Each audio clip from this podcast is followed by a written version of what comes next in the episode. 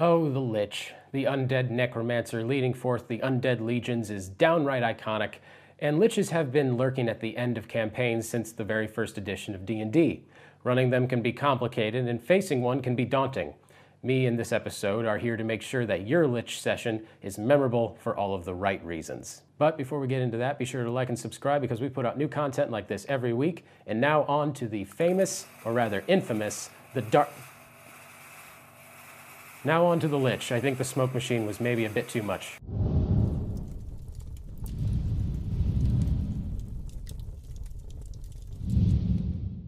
Liches are spellcasters, usually wizards, but sometimes clerics, sorcerers, or other casters that have used dark powers to stop themselves from dying.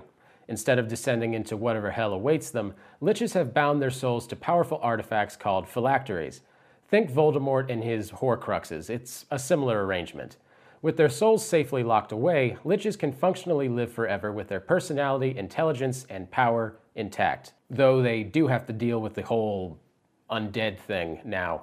As long as they keep their phylactery from being destroyed, they can always reform a new body, ready to take revenge on whoever struck them down. There are also a slew of other different kinds of liches to add in different flavor, whether it be the demi-lich to the horrifying Draco-lich, but for now, let's just talk about the standard garden variety lich. Garden variety.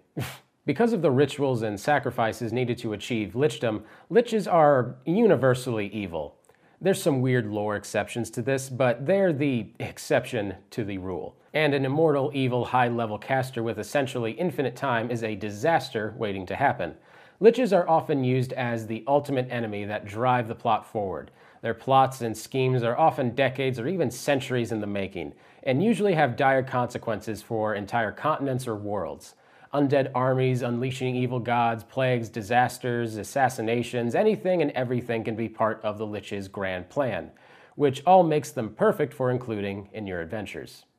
While Liches are often quite varied and DMs tend to add or change things to make their ultimate big bad guy more unique, the standard statistics and abilities of a normal Lich are no less formidable, as you can see whether it be their damage immunities, their legendary actions, or even just their hit points, or anything in between, you can see why they are quite a formidable foe. Since you most likely won't be fighting a lich in a tavern or something like that, we should probably discuss their lair. A lich often haunts the abode it favored in life, such as a lonely tower, a haunted ruin, or an academy of dark magic.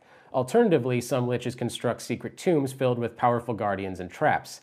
Everything about a lich's lair reflects its keen mind and wicked cunning, including the magic and mundane traps that secure it. Undead, constructs, and bound demons lurk in shadowy recesses, emerging to destroy those who dare disturb the lich's work.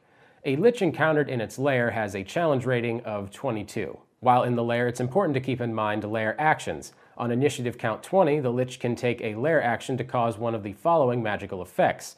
The lich can't use the same effect two rounds in a row, though. First off, let's be clear. Liches are powerful enemies that should only be used as the big bad evil guy. They're at such a high challenge rating for a reason, and you really shouldn't throw them at the party all willy nilly, especially if they're below the level of 14 or something like that. I really wouldn't even recommend it until something like 15 or 16, really. That said, liches can easily be used as a driving evil force at earlier levels. Evil agents can be sent forth to fulfill their master's plans and can make for excellent lesser villains all the way up to the final encounter with the big bad Lich himself. There's also no end to the shenanigans and games you can play locating the Lich's phylactery. You can spend an entire campaign simply trying to track the thing down, fighting against the countless false leads, traps, and pitfalls set out by the Lich to deter such interlopers. In actual combat, try to remember that this isn't a mindless monster that's just going to rush into battle. Liches are ancient, extremely intelligent, often have vast resources, and really don't want to die. Unless the PCs manage to really outmaneuver the Lich, they're unlikely to fight him alone. I particularly like using a pair of Beholder zombies for this role, as they add an interesting random element to the fight while acting as flavorful remains of fallen evil rivals. Getting beyond all that, a Lich fights much like any other powerful caster enemy. They cast powerful spells to damage and slow the enemy down, while trying to stay out of the direct line of fire. What sets them apart and really makes them a threat is their access to power word kill, and their lair actions. Liches have a single casting of Power Word Kill under their belt, and for those who haven't been graced by its icy sting, this spell is brutal.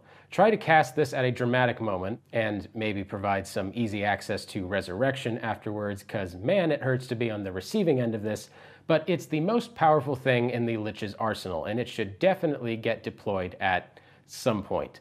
Liches gain access to lair actions while in their lair. These are in addition to the Lich's already formidable legendary actions and are downright nasty. Generally, you'll want to keep the negative energy tether on a PC caster for the majority of the fight. It adds a particularly difficult layer to an already challenging encounter. For the most part, a fight against a Lich is like any other powerful spellcaster. The Lich doesn't actually have many hit points or a high AC. You just need to pin the Bag of Bones down and start dealing damage.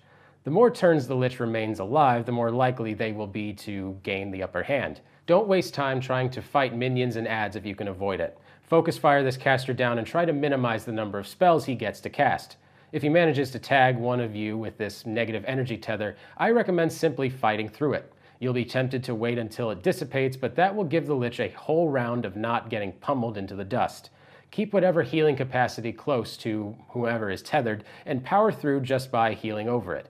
Finally, you need to have a plan for dealing with the most powerful tool in the Lich's arsenal, Power Word Kill. He'll only get one of these, but once he drops a PC below 100 hit points, he can simply smack them dead using this spell. If your party has a lot of healing punch, simply try to keep all of the players topped off or at least over 100. Secondly, you can simply push past it if you have access to the Resurrection spell. Being one player down for the second half of the fight isn't a guaranteed loss, and ignoring the healing and trade for fast damage may be enough to seal the deal. Lastly, if you have a high level arcane caster, you can simply counterspell the power word. It'll be a very high check, but a maxed out wizard still has a decent chance of just swatting the spell away. Unlike many of the big, scary enemies you face in D&D, the Lich derives horror from making the player feel constantly close to death. From its stats and abilities down to its current visual design, even, everything here will keep mortality on the mind of the players and characters alike. DMs, approach with caution and enthusiasm. Players, if you can't approach with caution, approach with violent aggression instead. Thanks for joining us. Don't forget to like, comment, and subscribe so you never miss out.